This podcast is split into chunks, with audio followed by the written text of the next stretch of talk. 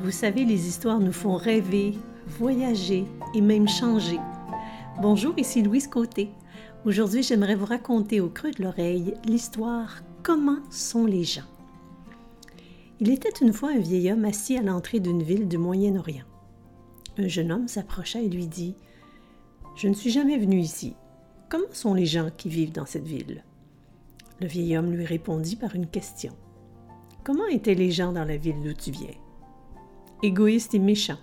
C'est d'ailleurs la raison pour laquelle j'étais bien content de partir, dit le jeune homme. Le vieillard répondit Tu trouveras les mêmes gens ici. Un peu plus tard, un autre jeune homme s'approcha et lui posa exactement la même question. Je viens d'arriver dans la région. Comment sont les gens qui vivent dans cette ville Le vieil homme répondit de même.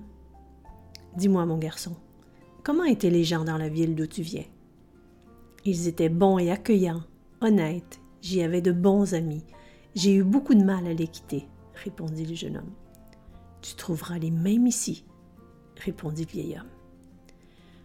Un marchand qui faisait boire ses chameaux non loin de là avait entendu les deux conversations.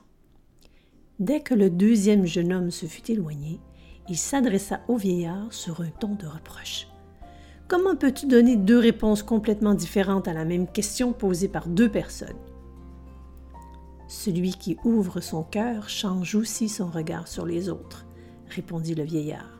Chacun porte son univers dans son cœur.